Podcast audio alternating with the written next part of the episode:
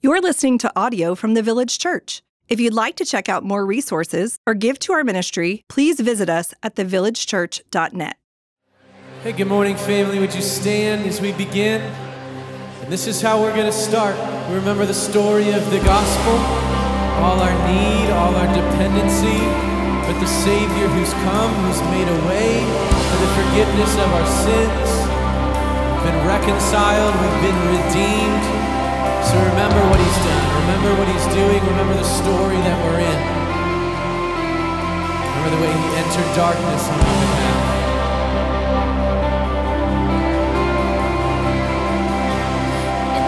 throne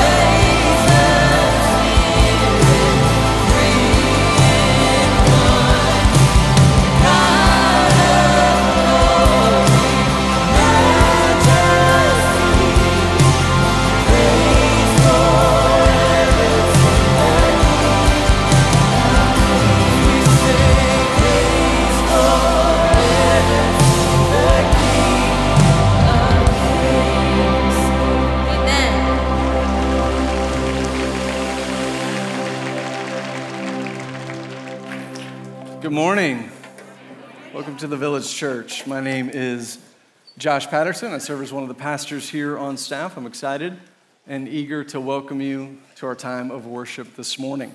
Uh, if you're a guest with us, uh, I, I, do want to point you in a couple of directions.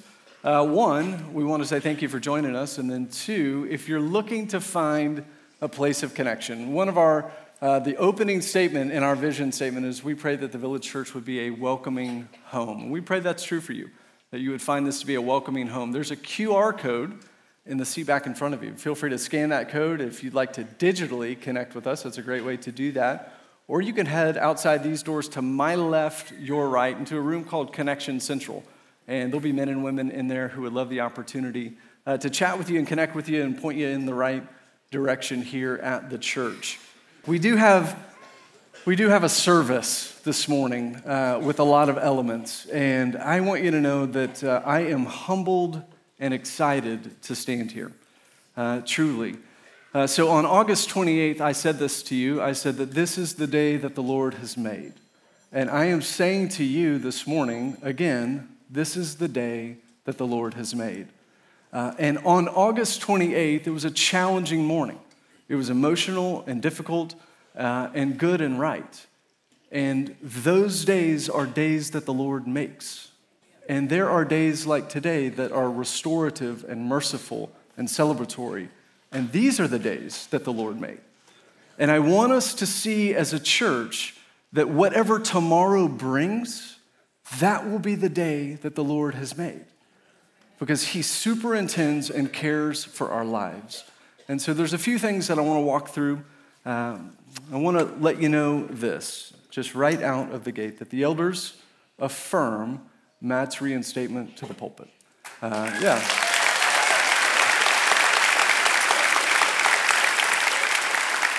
As I talked about on August 28th, uh, we walked through a series of events, and I'm going to read some things here where Matt didn't demonstrate behavior that was expected of an elder as we hold elders to a high standard because the scriptures hold elders to a high standard. We believe that, we affirm that, and we have seen that play itself out. And over the last several months, Matt has been working diligently through a development plan that was laid out for him by the elders. As a team, as an elder board, we created this plan in consultation with others, namely Summer Vincent Berger, who's our senior director of care, who has an expertise in developing plans just like this. And we prayerfully considered both the discipline and the development necessary. And we said with that plan, and this is what we told you on August 28th, and then updated you throughout our time that the plan itself would help us understand when the timing was right. And uh, the timing is right. Uh, we, we find ourselves here this morning eager and excited. And let me give you a little bit of background on that. As we talked about the development plan, one of the aspects that we wanted to make sure was important, and this was our top priority, was the overall health of our church. The Chandlers are included in that. Uh, but they weren't the only people involved in that. And so there were a lot of elements that we walked through and tried to keep uh, a, a, real healthy pulse on over these last several months. Uh, Matt has completed everything that we've asked of him. Uh, he's done it with eagerness, he's done it with humility, he's done it genuinely and authentically. Uh, and I'm a better man having watched him do it. and I'm grateful for that. Uh, and I know you're right over there. I want to thank you for that. Um, those closest to Matt uh, have seen uh, these aspects of change, uh, and, and I'm grateful for that. And by change, I'm, I'm talking about just progress as we're working through the realities of our life. Uh, but to press into that takes a lot of courage, and that has been demonstrated and displayed. Uh, and so I just want you to know, church, how thankful I am for that. Um, as we talk about this posture and the understanding and behavior and all that uh, this has happened, uh, the elders relied on a multidisciplinary team to help us assess and affirm readiness uh, Matt's readiness, uh, the staff's readiness, and the church's readiness. And again, uh, we have come to a place where we believe now is the time It also corresponds with uh, Matt and Lauren's 20th anniversary uh, at the church. And uh, what a beautiful irony uh, today is. And so, as we looked at the readiness, uh, Matt's readiness and our readiness, and, and reinstating Matt, and we saw that the date looked like it was this, it was one of those moments where we asked ourselves, why wouldn't we do it? Uh, uh, you know, we didn't plan it this way, and this wasn't the day uh, that we had circled on the calendar way back when. We didn't have a day circled on the calendar. Uh, but what we wanted to do is reinstate Matt when the time was right, and that is now. And it also happens to be the 20th anniversary of the Chandlers serving our church. And so we think that's beautiful, and we're thrilled and eager and excited to honor you and your family and to reinstate Matt uh, this morning. So, with all of that context, would you, uh, would you please welcome Matt back as we, uh, yeah.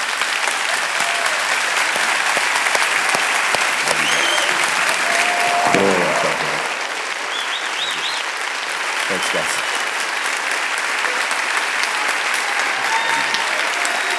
Thanks, guys. Thank you.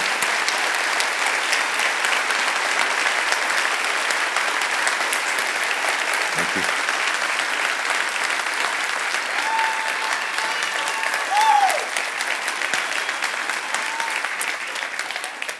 What a weird morning.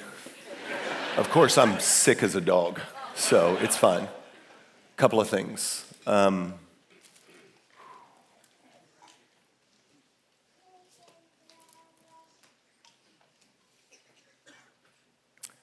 I know um, that the that the Christian life's a bit of a marathon. Um, sometimes you're running uphill, and sometimes you're running downhill. Sometimes it's snowing, and sometimes it's sunny. Um, and if my foolishness um,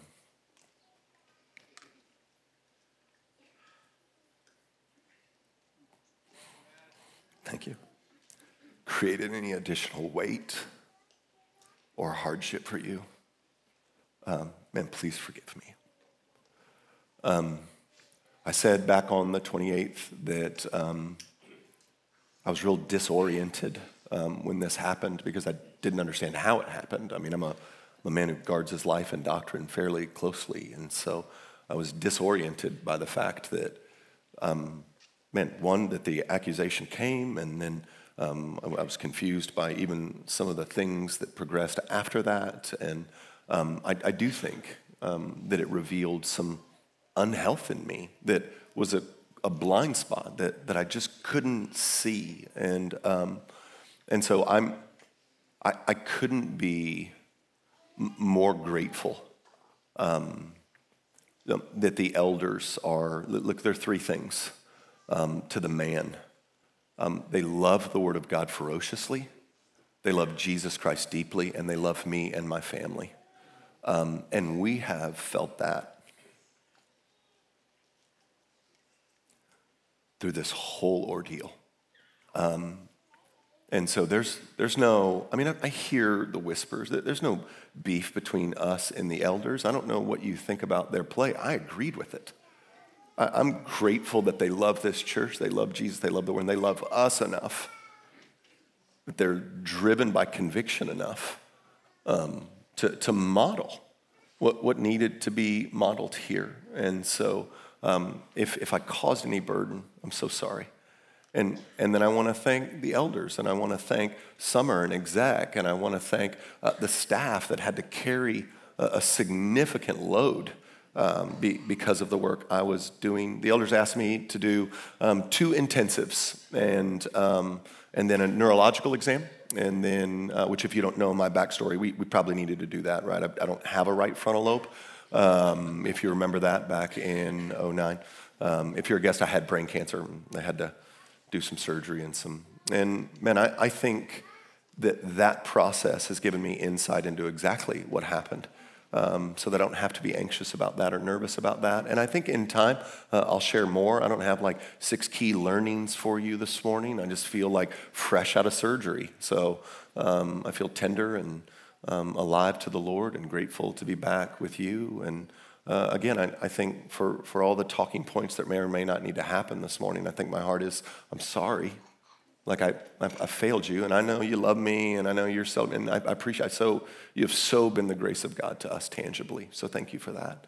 But I'm sorry um, for any burdens I've caused or difficulties that my um, foolishness kind of brought about in your own journey with the Lord. And I'm so thankful um, for you and for these elders and for our staff. And um, it, like the Lord met us and he, and he carried us through. And I don't want to lose sight of that. I don't want to lose, uh, like, like chances of your stuff ever being made public and making salon um, is probably slim. And, and yet the Lord's going to be serious about your heart and to pursue the depths of who you are because he loves you.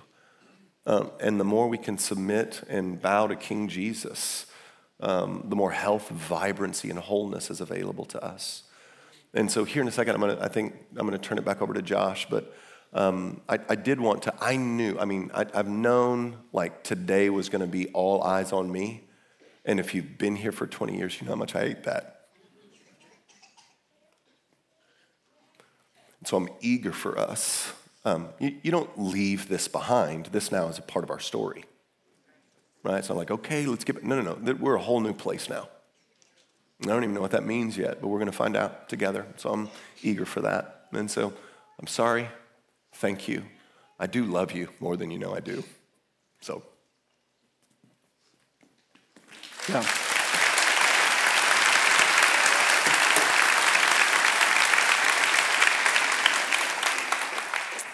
I want to uh, invite up the elders, if you guys could make your way up here. And um, what we're going to do is uh, we're going to pray for Matt, uh, a restorative prayer welcoming him back.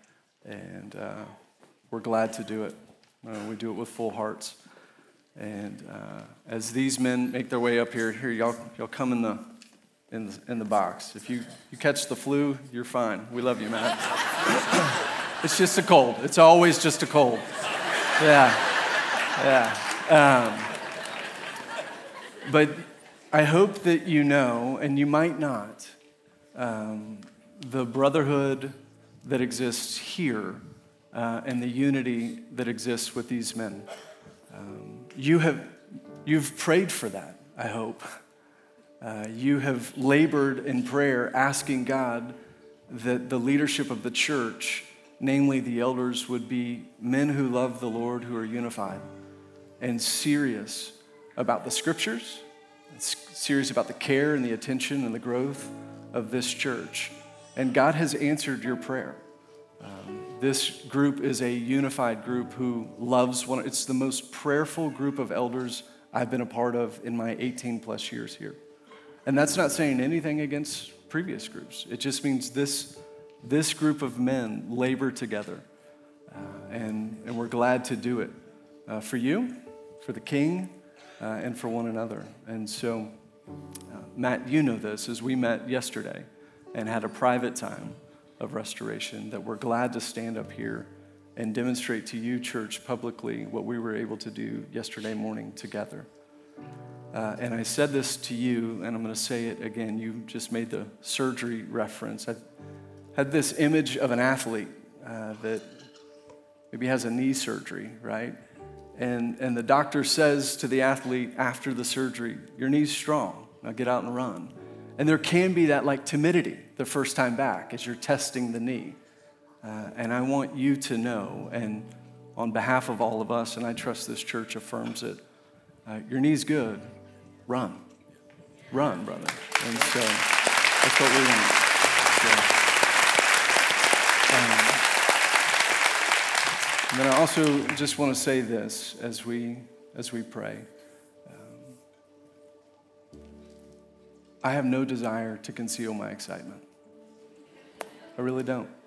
Uh, and my excitement is not about, oh, thank God that we don't have to preach as much because Matt's back. uh, that's really not it. But as I have reflected over what this has been, this has been a picture of Jesus with his people. And I'm excited for us to see that and to highlight that because Hebrews says this about, his, uh, about God's children that he will pursue his children. And sometimes that pursuit is a disciplinary pursuit, and that's normal. And he does it, why? The scripture says, because he loves you. And it's actually proof positive that you're a son, that you're a daughter. And so for us to have walked through that cycle, that reality, and then not to leave it there, but to get to see on display mercy, grace, love. And as I read the scriptures, that's what leaps off the page to me. As I see the heart of our Father, it's a heart that's a restorative heart, a heart that calls the sons and daughters back home. And so that's what we're doing. And so, my excitement, church, is for us to see this gospel picture in the flesh, this story playing itself out in our church reality. And so, with all of that, if we could lay hands on this brother and pray. Our Father, we love you and we thank you.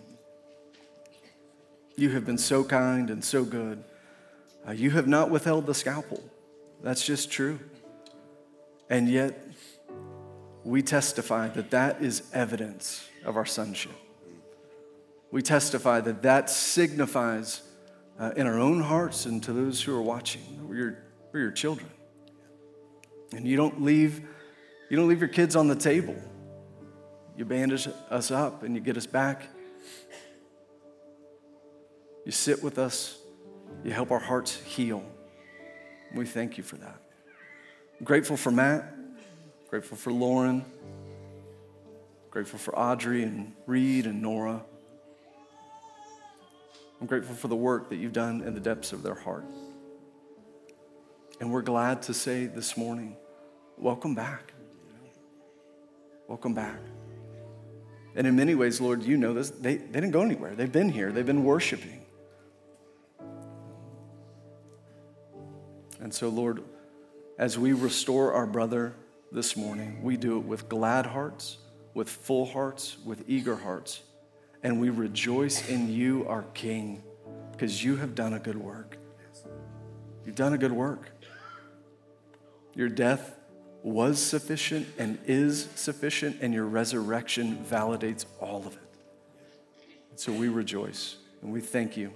In Christ's name, amen. Amen. Yeah. Church family, would you stand with us as we sing together? So, family, we're going to turn our eyes towards the King who pursues us that way, who loves us pursued us by coming to earth as a child, as his own creation. So we say, Oh, come, let us adore him. Oh, come,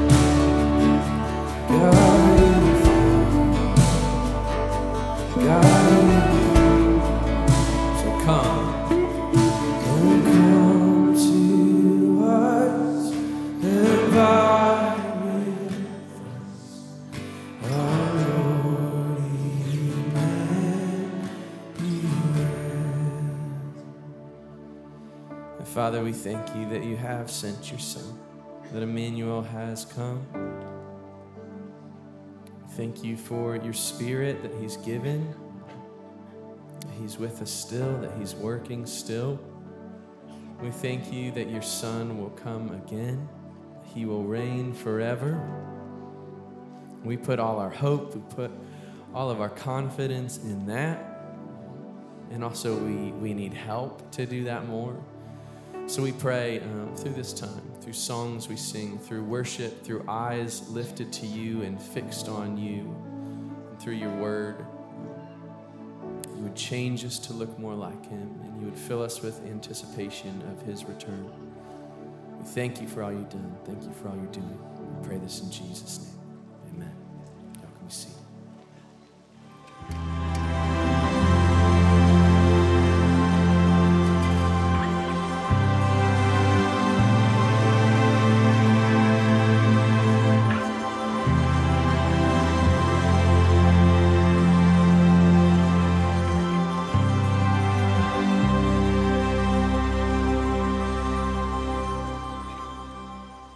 Good morning, church. My name is John Renner. Grateful to serve in our recovery and care ministries here at the church, as well as singing in the choir.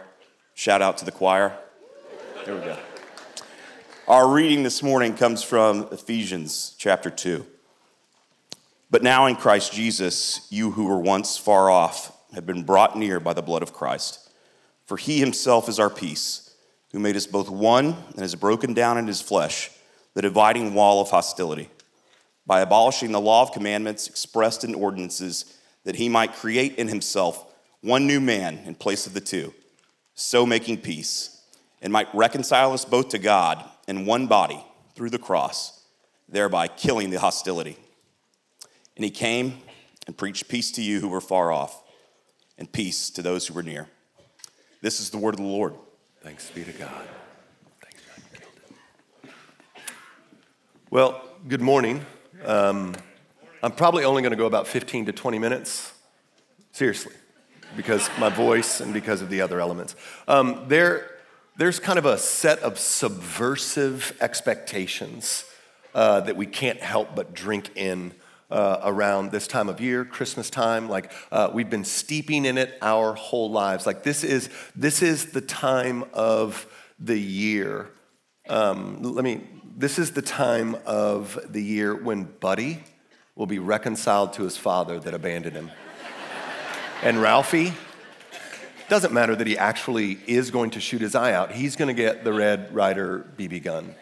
And, and the Grinch, his heart's going to grow three sizes during this time of the year. And Scrooge, Scrooge is going to magically become a, a generous and kind human being. And Clark, Clark's to get that bonus check right in time to put the pool in, right?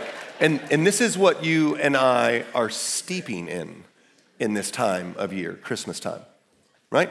Like, this is the message, and it's been uh, the message that you and I have received about this magical time of year our whole lives.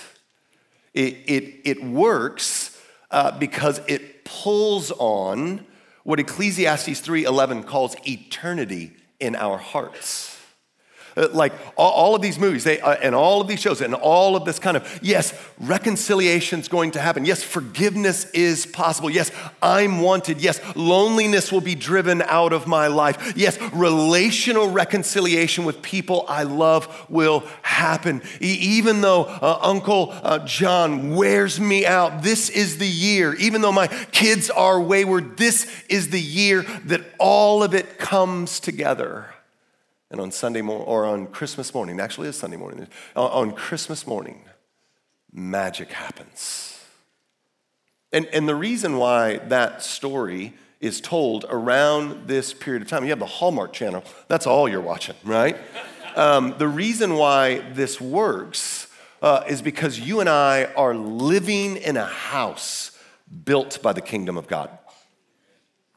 The, the reason why these things during this period of time captivate the secular, the atheist, the believer, the Buddhist, the you name it, the reason why we're all drawn in is because it's, it's touching this part in us that's so hopeful.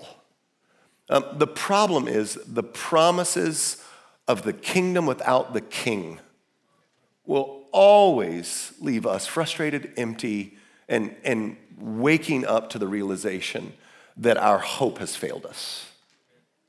That our hope has failed us.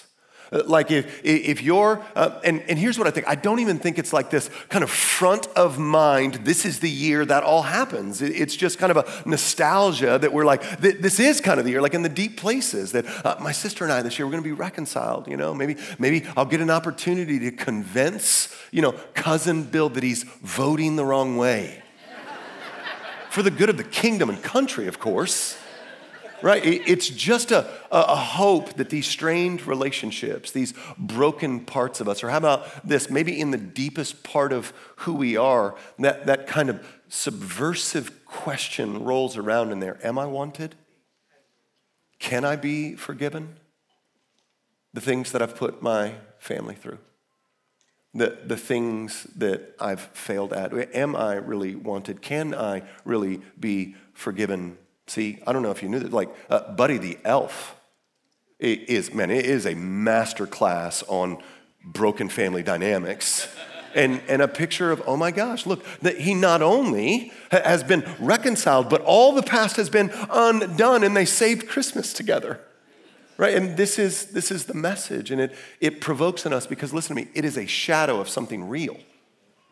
It's a shadow of something real. See, see um, the hope that you and I have is one for peace, internal peace and external peace. Can I be forgiven? Am I actually wanted? Can I be reconciled to the world around me, to the relationships that are frayed? Or, or maybe can I get deeper into those relationships so they're more meaningful and, and create in me a sense of stability and belonging? Um, and the reason why Advent starts the Christian calendar is because it wants to root our hope in an ever increasing peace that is available to those who will submit to the lordship of Jesus Christ. So that the coming of Jesus Christ ushers in an opportunity for peace. That, that thing that, that all of those shows kind of provoke in us, those hopes in the deeper parts of our being. Advent, the Christian calendar starts with peace has arrived and he's got a name. And, so, as we kind of orient our hearts heading in um, to this last stretch before Christmas morning, it's important that we don't get caught up, as awesome as they are, in tinsels and trees and getting everybody's presents done and, and where we're, what we're having for lunch and how it's going to work out and all the details of where's this person? Are we going out? of Are we doing? Like, while we work through all that, we just can't lose sight of the fact that all of that, as fun as it can be, it's a shadow of a greater reality. And if you worship the shadow and not the reality, then you have that weird moment like when you take everything down and your house kind of looks plain again. And the lights are all gone, and, and some of the kind of aesthetic beauty of this season vanishes. And then it feels plain and it feels empty. And, and then you know, you know your kid. You know you got a gift right now that cost you a pretty penny that will not survive till lunch on Christmas Day. Uh, you, you know that, that we're going to open gifts and that's going to be awesome, and then life's still there. And then all the highs and lows of being human are still present, and Santa didn't solve squat. And yet, if we turn our eyes away from the shadow to the form, then according to the text, he himself is our peace. So let's look at this passage together because Advent tells us that in the coming of Jesus Christ, we can experience forgiveness, see that we're wanted, have reconciliation in all directions, or at least it makes it possible. So, Ephesians 2, starting in verse 13. But now, in Christ Jesus, you who once were far off has been, have been brought near by the blood of Christ. For he himself is our peace, who has made us both one and has broken down in his flesh the dividing wall of hostility by abolishing the law of commandments expressed in ordinances, that he might create in himself one new man in the place of two, so making peace. And he might reconcile us both to God in one body through the cross, thereby killing hostility. And he came and he preached peace to you who were far off and peace to those who were near. Now, the context of this passage matters, right? We don't just lift this out of the Bible and make it say something else. This passage finds itself in kind of the Mount Everest of gospel presentations in the book of Ephesians, chapter 1 and chapter 2. In fact, it's right after those great first 10 verses of Ephesians that if you're not quite sure about the Christian life, go read that passage and I think it'll unlock who Jesus is and what he's come to do for you and for me. But this passage in particular is speaking to an, uh, a division that was based on uh, morality, it was based, based on ethnicity, and it was based on a series of ordinances and cleanliness laws and dietary laws that separated the Jews from the Gentiles. And so the Jews were um, this kind of monotheistic, they, they had a very regimented way of doing life festivals and feasts and cleanliness laws and things they would eat and things that they wouldn't eat. And the rest of Athens, was filled with polytheistic pagans who, who were prone to witchcraft and, and going to temple prostitutes. And, and the Bible is saying, the Bible is saying that in the coming of Jesus, peace is brought to both of them. It's brought to both of them. That peace is brought to the lawless and peace is brought to the weary. And that's probably too simply stated for the complexity that is us, right?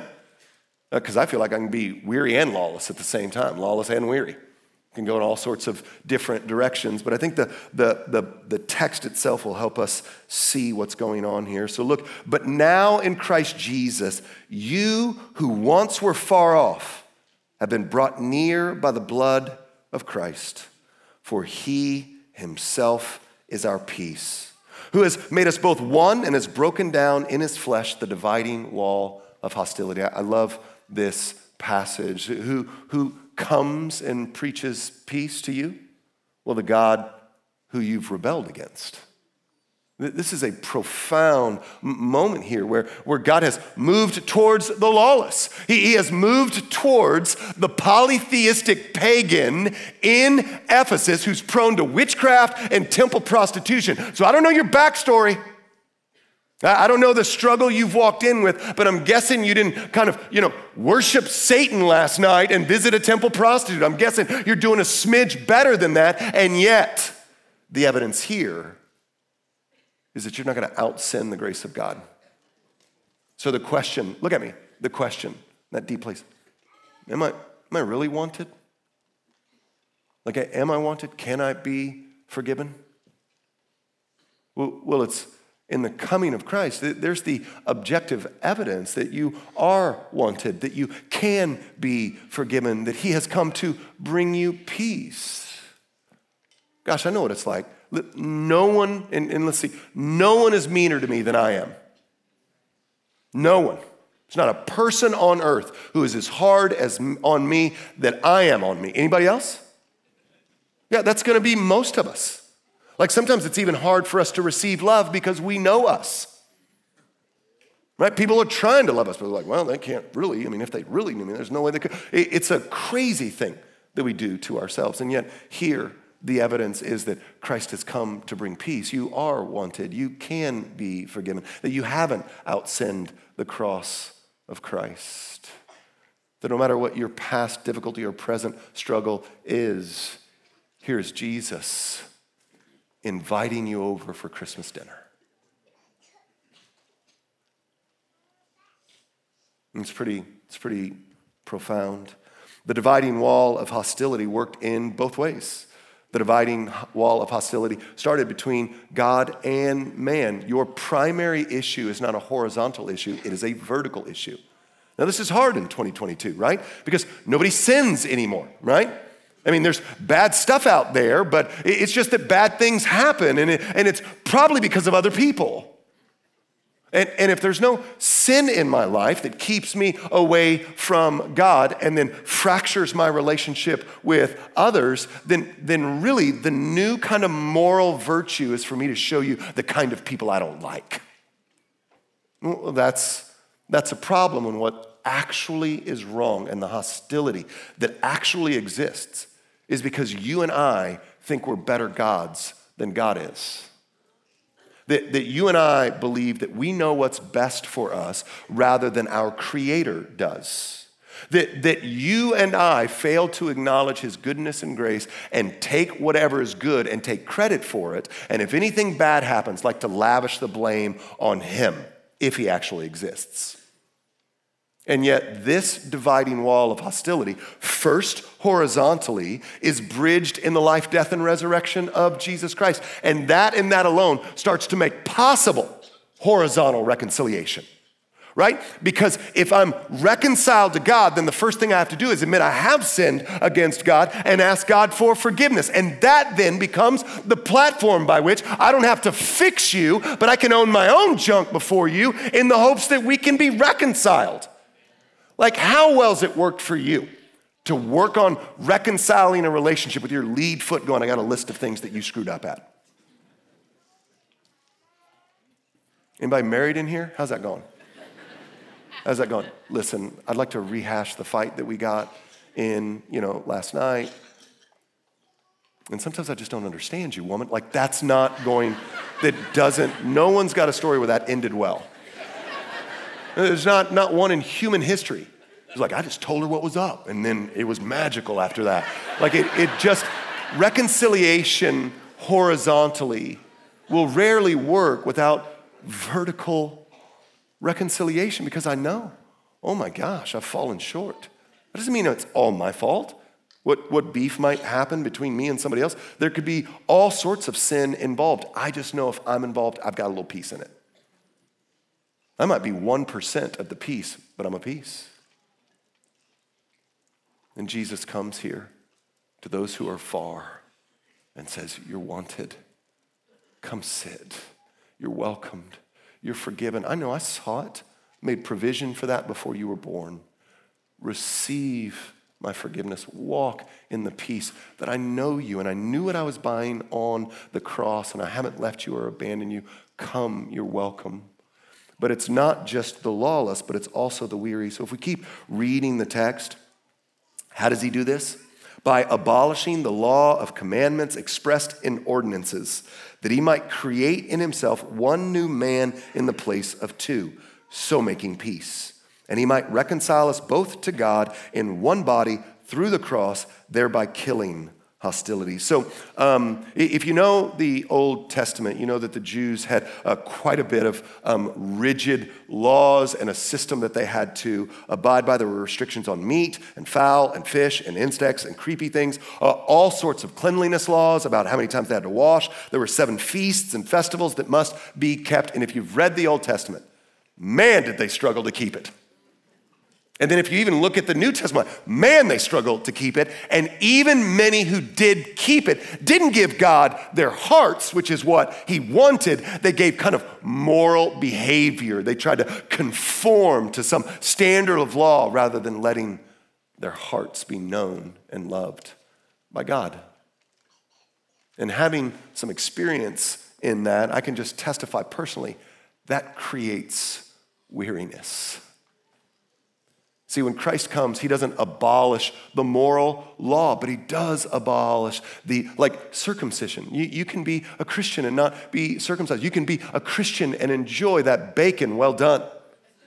You, you can't. Like, this is a thing, like, pork is on the menu again. Why? Because Christ has abolished the ordinances and, and these dietary restrictions and laws and is instead Become our peace, become our cleanliness, become the one who fulfills the righteous requirement of the law. So, not only is peace preached to those who are lawless, but it's also preached to the one who has forgotten. Here, look at me. That what God is after, look at me, is you. Can you hear me? Like, not moral betterment, although I think that's a byproduct. Not, not a more righteous lifestyle, which will happen naturally. Look at me, it's so crazy. He wants you, like your heart, the deep parts of you, the parts of you that you think no one else would want. He wants them. And when you get stuck in kind of religious, frenetic activity, trying to earn what he's so happy to just give you, creates weariness, man.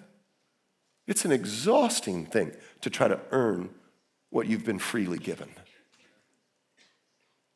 And so he's, he's preaching peace, not just to those who were lawless, didn't know the law, didn't know uh, the, the restrictions, didn't know, uh, right? They were polytheistic, pagan, temple prostitute visiting witches. But then the most clean, upright, we don't even have Netflix. We don't watch TV in our house. We read the scriptures and Augustine. Yeah, there, look at me.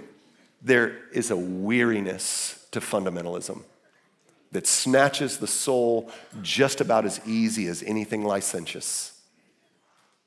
And Christ has come to say, no, no, peace for both of you is found in me. Not only that, but I'm going to take you both and I'm going to create a whole new community of people. Which is one of my favorite things about this church. Man, some of you got some grimy, grimy, grimy backgrounds, man. I mean, I, am telling you, like, you, if you had any idea who's sitting around you, you'd be a little nervous. Certainly would have your stuff closer to you. And, and yet, the testimony of the gospel of Jesus Christ is what?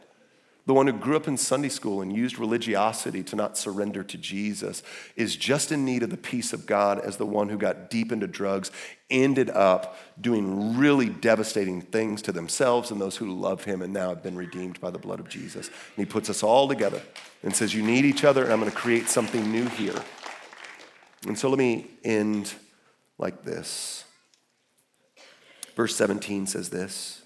And he came and he preached peace to you who were far off and peace to those who were near. So, why don't you do me a favor? Just bow your heads and close your eyes. I'm, I, and I just told you people are shady around you. You'll be fine. We've got security. like, I wonder, I've been thinking as I was trying to prep for this week and knew it needed to be tight. And I, I wonder if you would define yourself as someone who's been near like you've grown up in church or you've um, been around the Christian community for a while. You, you, you know that you love Jesus, and yet, man, the last three years, they have been just really difficult years. And you find, you've noticed in your heart, like some cynicism and some anxiety that are, that are starting to be more normal than you would like. You, you found yourself at times, uh, you know, uh, making, you know, doing an outburst and not understanding or, or breaking down and crying over something that feels like it was little and shouldn't have caused that. You just feel anxious and you feel cynical. But you know Jesus, like you, you would consider yourself a Christian, you are following after him. But, but over the last couple of years, man, the hardship of life, the weariness of the age, the fear mongering that you and I steep in, maybe real trauma in your life, has created significant anxiety and created some cynicism and, and this morning, you're going to say, I don't, I don't want that anymore. I want the peace of Jesus. If that's you, you're like, man, I've, I've just noticed a growing sense of those things in my life. And I want to lay those down and ask Jesus again to be my peace. If that's you, would you just lift your hand where you are? There's nothing magic about this. It's just getting the body involved a little bit and go, yeah, man, I, I don't want to. I want to I want to say yes to the lordship of Jesus. I want to receive his peace. Praise God. Why don't you put your hands down? Thank you for that. And then I'm wondering if you're in here, and, and I love some of, the, some of you I get to meet out in the community. Like, I wonder if you would consider yourself someone who's far off. Like, maybe you're here this morning to, um, there's like a gift to your spouse or something. Or a buddy's been wearing you out about coming, and so here you are, and you've considered yourself someone who is far off. I was having a conversation with a guy even two weeks ago that said if he ever came into church, he thought that the Lord would strike him down. Well, that's somebody who considers himself far off. And yet, the message of the gospel is there's peace for you. And so maybe you've been hanging around here a bit. Maybe you've heard the gospel. Maybe your friend's been reading the Bible with you. And you've never really taken that step where you said, you know what? Uh, I can feel that my own lordship over my life has grown thin and powerless. And I want to say yes to Jesus today. I want to surrender my own lordship to his lordship. And if that's you in here this morning, would you just raise your hand where you are? You don't need to be ashamed about that. Everybody in this room's had this moment. And you would just say, Man, I just need to say yes. I need to not walk in my own lordship anymore, but surrender to His. Praise God. Thank you. Okay, I want to pray for us. If you raised your hand on either one of those, I'm going to ask you just to kind of cup your hand there in front of you. That, I, I'm sorry if you think that's weird. I'm just going to ask the Holy Spirit to fill that in you. Father, we thank you for grace. We thank you for this season. I, I, I love it. What a, what a great fall. The leaves, the lights.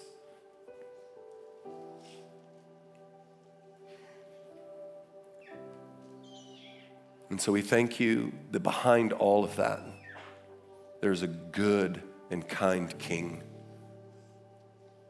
And we thank you, Jesus, that you know there are no secrets before you. You know every, you know things about us we can't see about ourselves. And yet you continue to move towards us in love.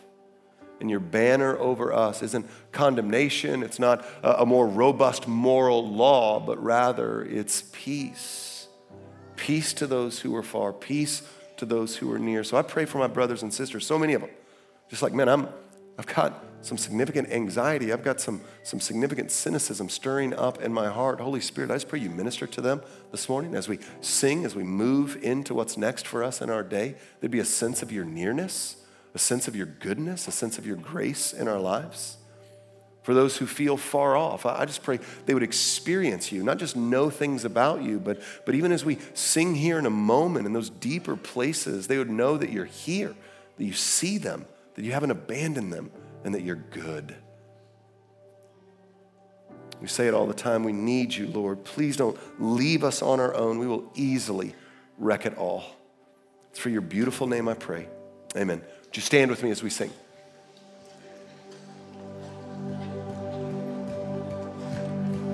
So we say this all our peace, all our hope, all our confidence is in what Christ does, what Christ has done. Not what we can build, not what we can do on our own.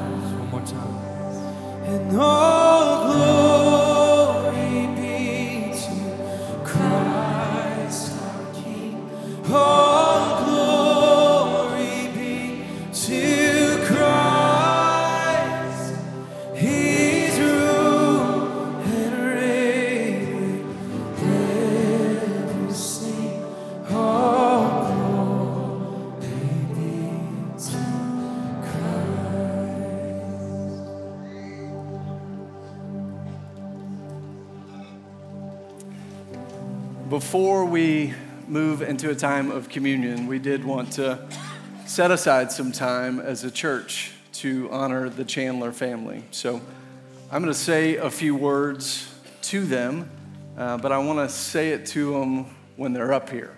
Uh, so would y'all make your way up? Can y'all welcome the Chandler family?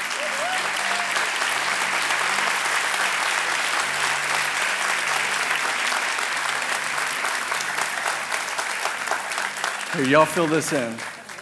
I know you don't like it, Audrey. It's okay. Y'all get over here. Get in there. You got it. You love this, Linda. Okay.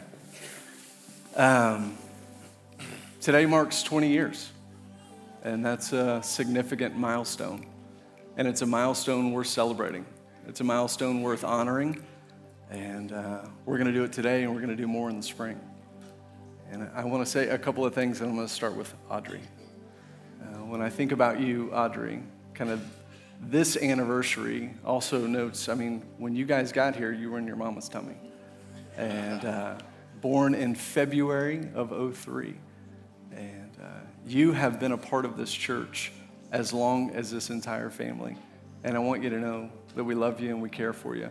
And you've grown up here. Uh, and as a as a, as a dad who has kids who are out there, you kind of help pave the way and pioneer it. And that's a big deal. Uh, and it's, it's not easy being a pastor's kid. That's just true. That's just true. And I hope that, that we're sensitive to that. Uh, and I am. And on behalf of us, we want to say thank you to you, Audrey. Uh, and so we're grateful for you.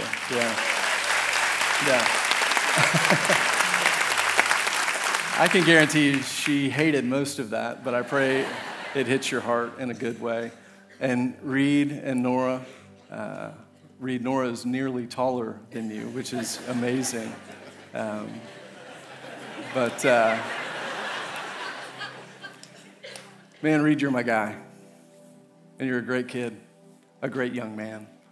And uh, I, I always enjoy my interactions with you. Uh, I know my son, who's right over there, looks up to you. Uh, we all think you're great. And to see the young man that you're becoming, uh, and as you've grown up in this church, uh, you've got a quiet strength about you. You really do. And we're thankful for you. We really are. Yeah. Nora, you're the life of the party. you're the life of the party. Beautiful, a, a blossoming young woman. And what a gift you are. You bring energy and vitality and life, and we're thankful for you. And I pray that you guys receive this and hear this. Um, Lauren, uh, thank you. So 20 years, uh, and at some, some level, we've been right next to you guys and got to grow up in so many ways here. Um, and you have, um, she's bore a hidden sacrifice. Just a, it's just a hidden cost. And uh, it's not a bad thing, it's just a thing. But sometimes it can feel like a tough thing. um, but with all of those little costs, I pray, and I know this is true uh, about your heart, that there's been a thousand graces and a thousand blessings and a thousand mercies. And you need to know that you are representative to us, one of God's great gifts to this church. And we're thankful. Yeah. Yeah.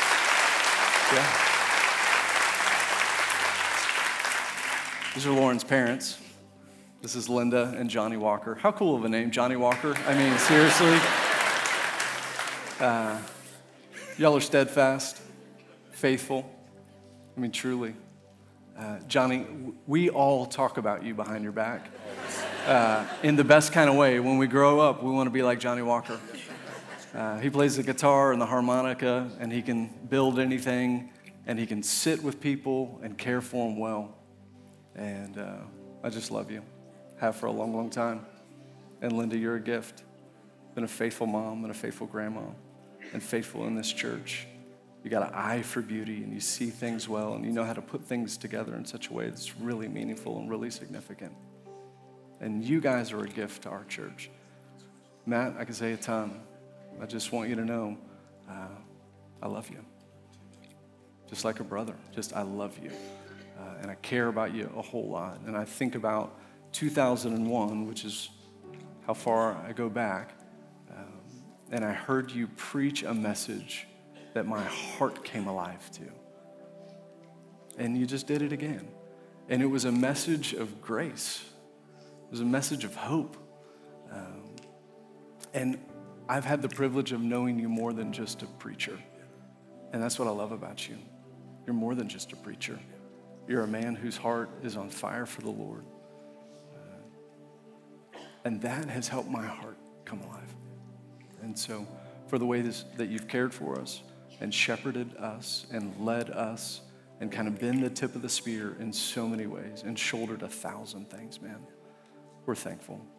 So, can we thank this family?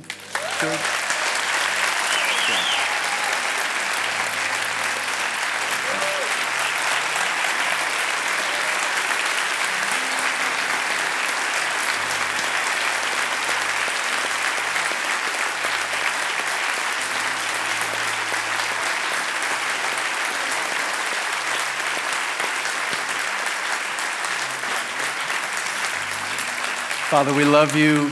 We thank you. We bless you. 20 years. What a good gift and what a milestone. Um, we don't take it for granted.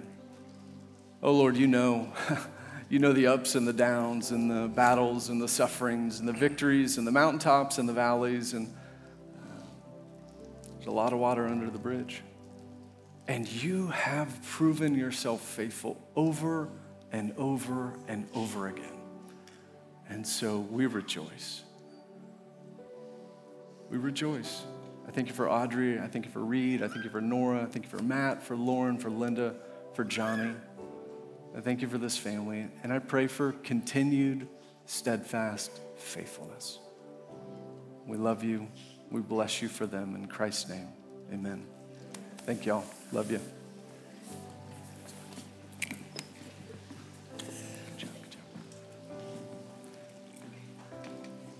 Now to the table. And we have the privilege of enjoying this meal together. And, you know, Matt set it up really well out of the book of Ephesians when he talks about Jesus being our peace, that peace is a person. And as we come to the table, we come with the recognition. Now, hear this the recognition that in some ways we don't belong because we know. And yet, and yet, He has made a way that says, oh, no, no, no, no. In me, you actually become new. You become new.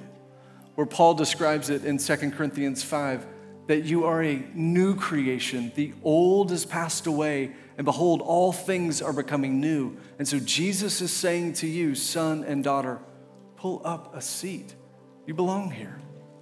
I have made a way. I am your peace. And we get to sit around the table with brothers and sisters who have that same experience of redemptive love, the same experience of reconciliation, the same experience of scales dropping from the eyes, the same experience of death to life, darkness to light. And because of what Jesus has done for those who would believe, he then invites us around a table and says, You belong here. You belong here. So settle in and eat. Enjoy. So as we gather, we're reminded when Jesus took the bread, he broke the bread and he said, This is my body broken for you. Do this in remembrance of me. He took the cup and he blessed the cup. He said that the cup represents his shed blood, meant to cover us and cleanse us, and we drink in remembrance of him.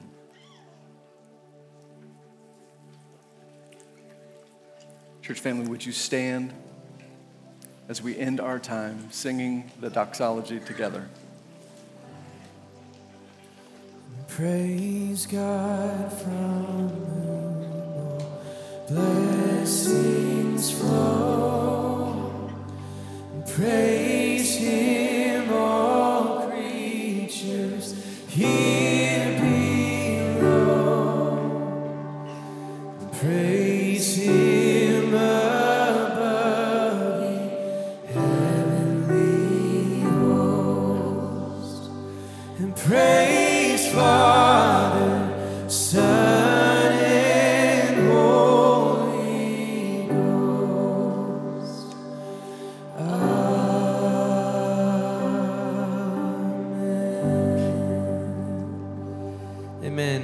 if you need prayer, there are men and women up here at the front of the stage that would love to serve you in that way. Go in peace. Have a great week.